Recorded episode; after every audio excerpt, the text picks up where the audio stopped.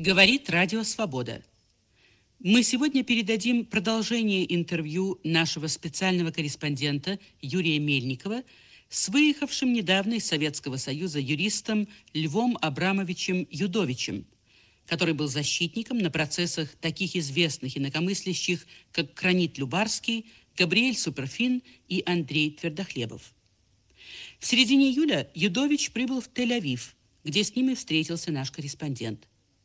Та часть их беседы, которую вам предстоит услышать сейчас, посвящена делу Любарского. В самом начале упоминается 201 статья.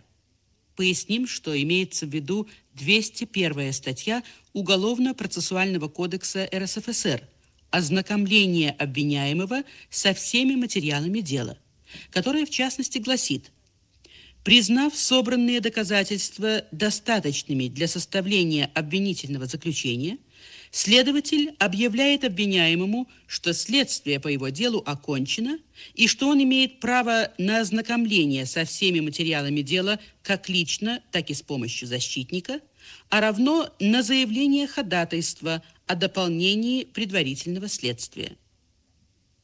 А теперь включаем запись. Первый голос Юрия Мельникова. Вернемся пока к 1972 году. Значит, к вам обратилась жена э, Любарского, Галина Салова, за несколько месяцев до подписания 201 статьи. Теперь вы сказали, доступа к Любарскому у вас до этого момента не было, но вы в это время уже все-таки готовились как-то к этому делу или вообще никакой возможности для вас не было? Естественно, не было. Э, я с материалами дела мог познакомиться только после того, как был допущен к делу. Допуск адвоката по советскому процессу возможен только тогда, когда, когда полностью предъявлено обвинение, когда выполнена чисто техническая работа, дело пронумеровано, прошнуровано и обличено во многочисленные тома. Вот только после этого э, следственный аппарат уведомляет адвоката о том, что на такое-то число назначено выполнение 201 статьи. И как это происходит практически?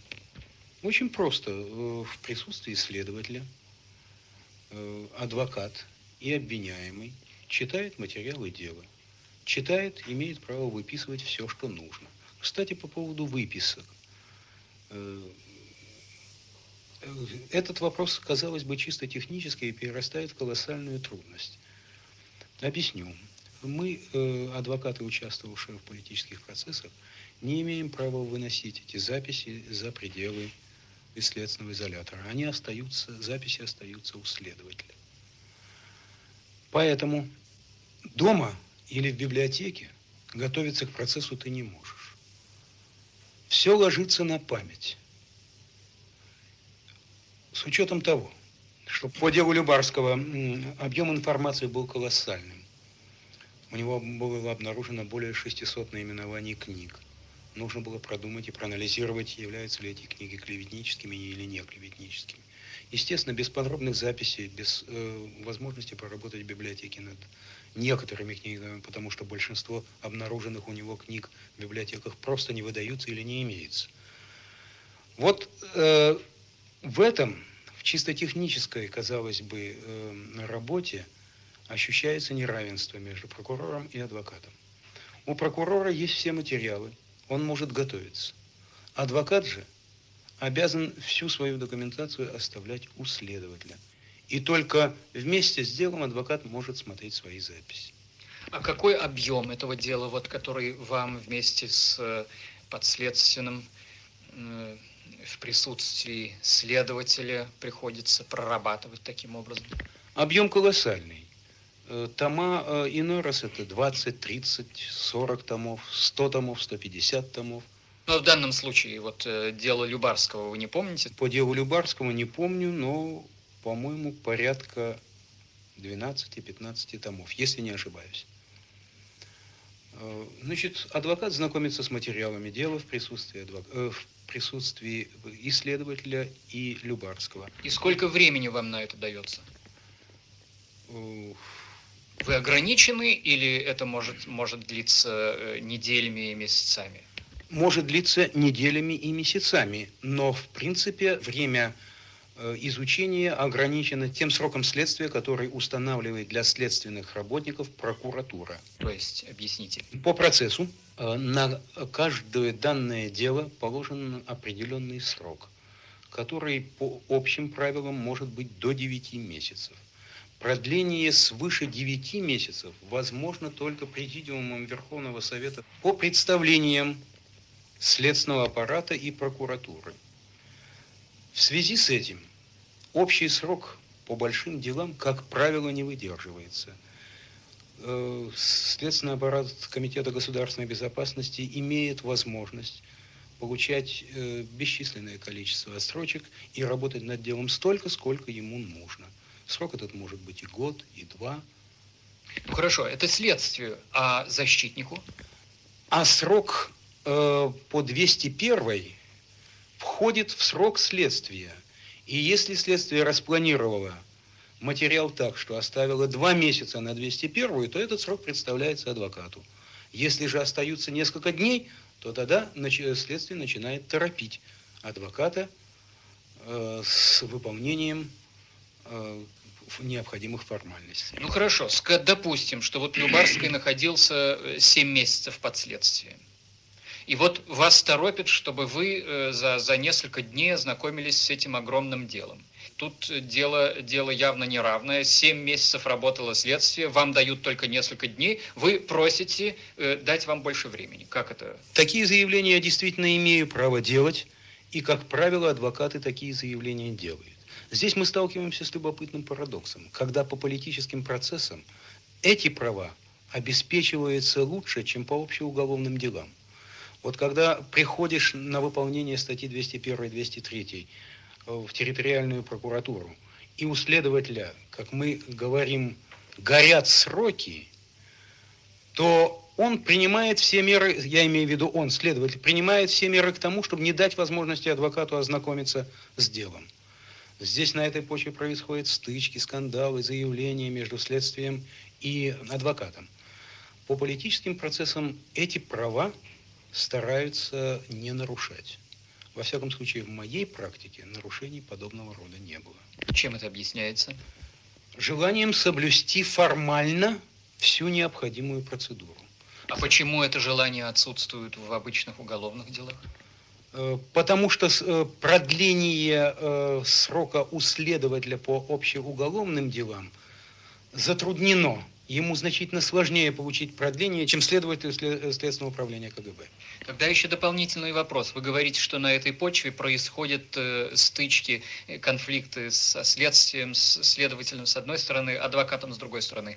Поддерживает ли адвоката в случае конфликтов коллегия адвокатуры? Да, поддерживает. Здесь э, адвокаты понимают, что это, э, так сказать, необходимые условия для их профессиональной работы. И поэтому президиум коллегии адвокатов бесспорно поддерживает адвокатов, требуя представления времени для выполнения статьи 201 и 203. Вернемся, пожалуйста, к делу Любарского. Значит, подписание 201 статьи. Сколько времени вам удалось э, поработать над, над этим делом? Мне сложно вспомнить время, но оно было достаточным для того, чтобы мы с Любарским ознакомились полностью с делом. Э, Любарский человек э, академического склада ума, быстро перерабатывающий информацию. К процессу он вышел подготовленным.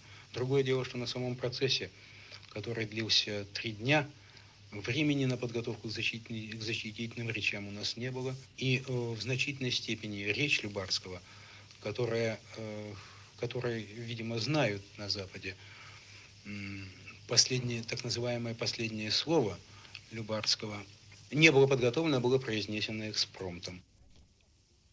Говорит Радио Свобода. Мы передаем интервью нашего специального корреспондента Юрия Мельникова с выехавшим в июле нынешнего года из Москвы в Израиль адвокатом Львом Абрамовичем Юдовичем – который был защитником на процессе Кранида Любарского в 1972 году.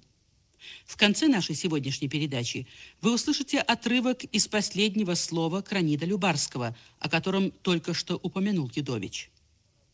Так, вы, значит, работали над этим огромным по объему делом и должны были теперь определять свою позицию. Мы об этой проблематике вообще уже говорили, но теперь вспомните, как это было конкретно в случае Любарского. Проблема выбора позиции по делу Любарского э, была поначалу несложной. Любарский признавал факты распространения, э, распространения тех произведений, которые у него были обнаружены. Однако он отрицал направленность умысла. Он отрицал, что целью, э, его целью было подрыв основ советского государственного строя. В связи с этим я принял решение просить суд о, переквалификации действий Любарского со статьи 70 Уголовного кодекса, мера наказания по которой достаточно тяжелая, до 7 лет лишения свободы плюс высылка, на статью 193, э, которая э, предусматривает меру наказания до 3 лет лишения свободы. Э, эту позицию я согласовал с Любарским. Однако в судебном заседании Любарский Э, считал необходимым э, частично со мной разойтись. Он считал необходимым доказывать, что целый ряд произведений, которые ему вменяли в вину, не содержат клеветы. Я с этой позицией его был согласен. Однако проверить в судебном заседании, содержит ли эти, это произведение клевету или нет, не представилось возможным. Процесс закончился. Все друзья Любарского – были около здания. Около здания был э, Андрей Дмитриевич Сахаров, его жена Бонар. Мерзли, ибо был, было холодно, в здание их не пускали. Был, было очень много людей, которые пытались выразить э, поддержку и солидарность с Любарским. Но он-то сам э, знал об этом? О, нет, он и эту деталь не знал. Э, мог только догадываться по тем выкрикам, которые иногда доносились к нему с улицы. Ну, а вы-то знали о том? Э, дело в том, что, исполняя свою обязанность адвоката, я вынужден был проходить, естественно, в здании. И я видел, что вокруг здания масса народу. Но кто эти люди, я, естественно, не, не знал, ибо в тот, в тот момент в контакт с ними не вступал. Уже после я узнал, кто были эти люди. Так что и вы не могли ему э, сказать, кто, кто из его друзей, что вообще его друзья находятся перед зданием суда? Нет, я и этого не мог ему сказать в силу того, что я не знал. А кроме того, общение адвоката с подзащитным в суде – вещь достаточно непростая. Она требует внимания и осторожности. Особенно э, эта осторожность необходима в политическом процессе. Конвой по политическим процессам, конвой специальный, конвой Лефортовской тюрьмы. Э, как правило, это одни и те же лица. Лица, которые связаны с служебной зависимостью от оперативной службы э, тюрьмы Лефортовской. И э, поэтому все разговоры адвоката, особенно разговоры, в котором адвокат может подсказать что-нибудь подзащитному, естественно, будут переданы, и это может быть потом поставлено адвокату в вину, как попытка подговорить обвиняемого э, изменить свои показания или э, отрицать свою вину. По общеуголовным делам э, такие доносы конвоя в моей практике имели место, когда на меня доносили, что я пытался подговорить того или иного подзащитного занять ту или иную позицию, хотя это осуществление адвокатской функции. Радио «Свобода» передавала интервью Юрия Мельникова с защитником Любарского Львом Абрамовичем Юдовичем, который недавно покинул Москву и поселился в Израиле. Окончание этого интервью вы услышите через неделю, также в рамках передачи «Обзор самиздата». А сейчас, как мы обещали, вы услышите отрывок из последнего слова Кранида Любарского на его процессе 30 октября 1972 года, который состоялся в городе Ногинске Московской области. Напомним, что Кранит Любарский, астроном, кандидат физико-математических наук, был арестован 17 января 1972 года по так называемому делу номер 24. По этому делу в Москве и Ленинграде прошли повальные обыски – на которых изымались самиздатская литература, пишущие машинки, фотопленки и личная переписка. В постановлении на обыск по делу номер 24 было сказано, что дело возбуждено в связи с преступлением, предусмотренным частью 1 статьи 70 Уголовного кодекса РСФСР. Из допросов стало ясно, что следствие интересует вопрос об изготовлении и распространении хроники текущих событий. Мы прочитаем то место из последнего слова Кранида Любарского, где он как раз говорит о самиздате. Буквально два слова о том, чему так много внимания уделил прокурор, а именно об источниках получения самоиздатской литературы. В конце концов, речь должна идти в первую очередь не о фактах, не о конкретных эпизодах. Не здесь лежит основное разграничение моего разногласия с обвинительным заключением. Не в том, будет ли тот или иной эпизод включен в обвинение. Как бы ни квалифицировать происходящее здесь, по статье 70, как предлагает прокурор, или по статье 190 прим, как просит адвокат, главный вопрос, который придется решать, вопрос о степени криминальности тех или иных произведений. К сожалению, в тексте законов нет четких признаков, по которым то или иное произведение может быть названо криминальным. И поэтому приходится признать, что имеется весьма и весьма широкий диапазон признаков на этот счет. В частности, степень криминальности зависит от географии. Например, у меня при обыске были изъяты такие произведения, как «Реквием» Ахматовой, «Наследники Сталина», фрейдистский анализ романов Кочетова и Шевцова. Мне они не инкриминируются. В Одессе же Рейзи Палатник «Реквием» был инкриминирован, а «Наследники Сталина» были инкриминированы Мельнику. При этом не только тот самый документ, но даже и тот самый экземпляр. Как видите, имеется противоречие в применении закона в зависимости от географии. Одесса, Ленинград, Москва. И со временем меняется дело. Вы знаете, что многие авторы, Бабель, Пельняк, еще некоторое время назад считались антисоветскими. У меня при обыске изъято письмо Раскольникова Сталину, которое раньше было криминалом номер один, а теперь известно как высокопатриотический документ. Все это я говорю к тому, что приходится все время, к сожалению, быть очень осторожным, именно в силу неточности оценок. Что же считать криминальным? За время моего, так сказать, общения с сам издатом мне трижды попадались в руки весьма своеобразные издания. Это книга Фрунса Фейто под названием «Венгерская трагедия». Это книга Тома Клифа «Сталинистская Россия». Это книга Рассела Гренфилла «Ненависть прежде всего».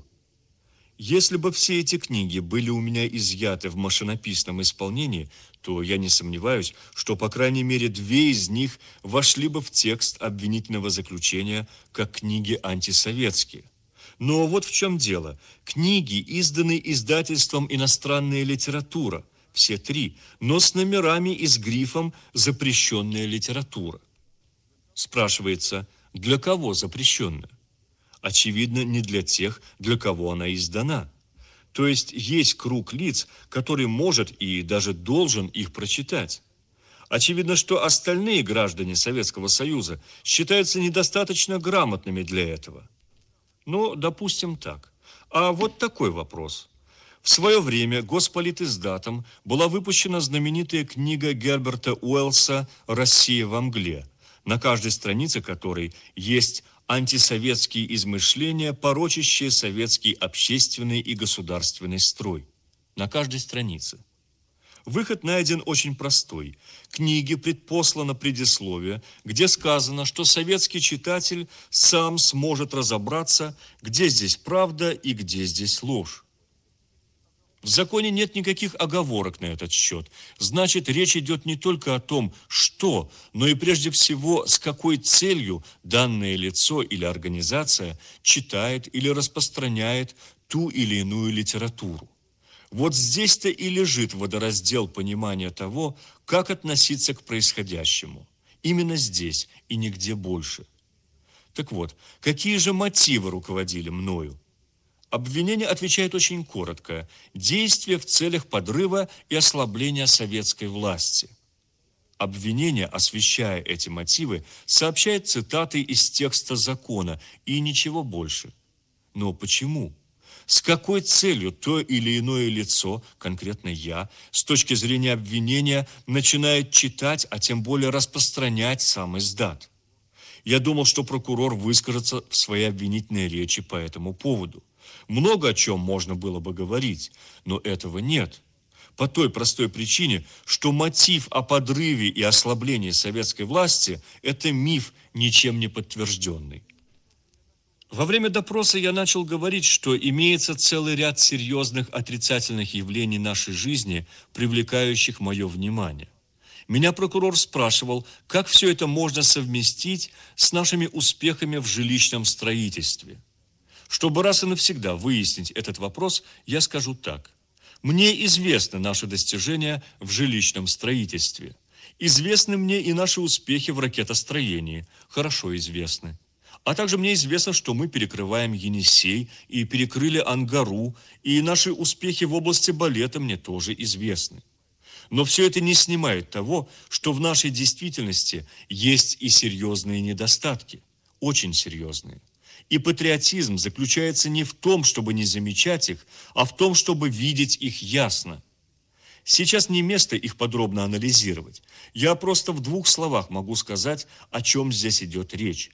О серьезности экономических проблем, об узости экономической реформы, о том, что наука у нас, к сожалению, находится в изоляции от мировой науки и техники о том, что со страниц печати исчезли упоминания и даже термин культ личности, о том, что цензурные ограничения стали неоправданно тяжелыми, о том, что обострился национальный вопрос, о том, что увеличилось количество судебных процессов по политическим мотивам.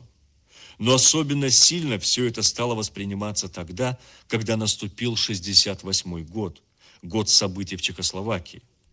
Не только для меня лично, но и для многих моих знакомых и вообще для многих людей, с которыми мне приходилось сталкиваться, это был тяжелый удар и вызвал очень сильный шок. Так вот, ответ на все эти проблемы, и перечисленные мною, и не перечисленные, я пытался найти в прессе и не мог. Одновременно с этим все чаще и чаще приходится сталкиваться с другим источником информации, с явлением, которое известно под названием «сам издат». К нему можно по-разному относиться, можно осуждать, можно хвалить, но как к нему не относись, оно есть. Если подходить к вопросу диалектически, нужно понимать, что ничто в обществе не возникает просто так. Сейчас это явление стало массовым.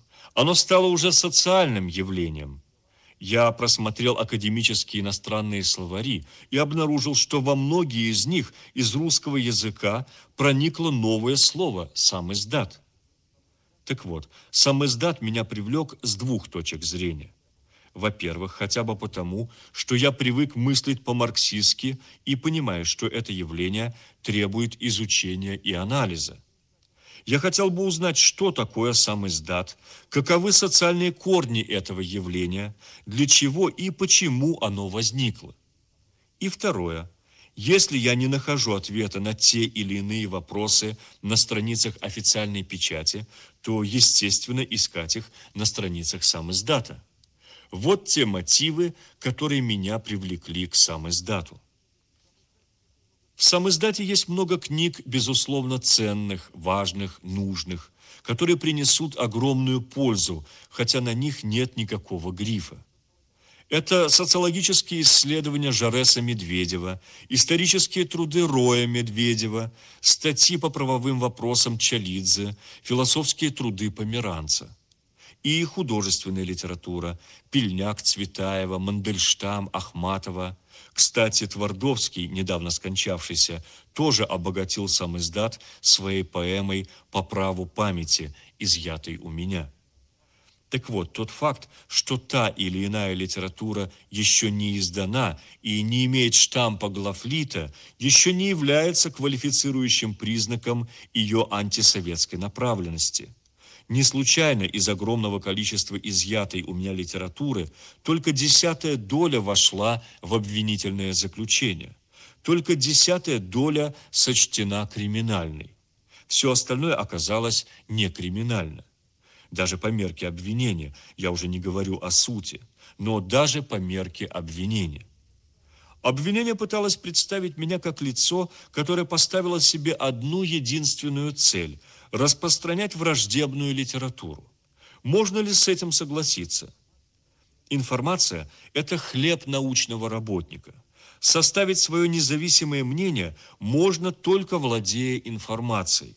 Например, важно знать все обстоятельства прихода Сталина к власти, ибо уроки истории учат. Но нет книг на эту тему на прилавках магазинов. И вот я должен обратиться к Авторханову.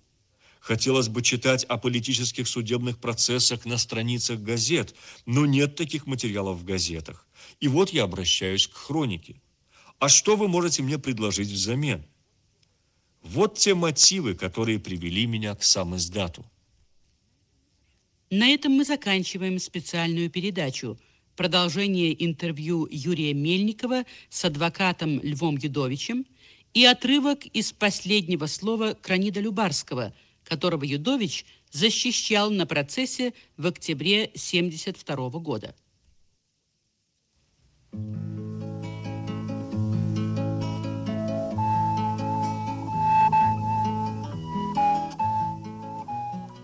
Человек имеет право. Швейцарский гуманист Жан-Жак Берламаки писал, человек не должен всецело и полностью отказываться во имя чего-либо от своих прав и свобод, ибо это, конечно же, приведет к тому, что он с готовностью будет совершать зло, если власть, в чье безоговорочное подчинение он передал себя, повелит ему это сделать. Эту мысль удивительно актуальную в 20 веке, гуманист Берламаки выразил более 200 лет назад. Thank you.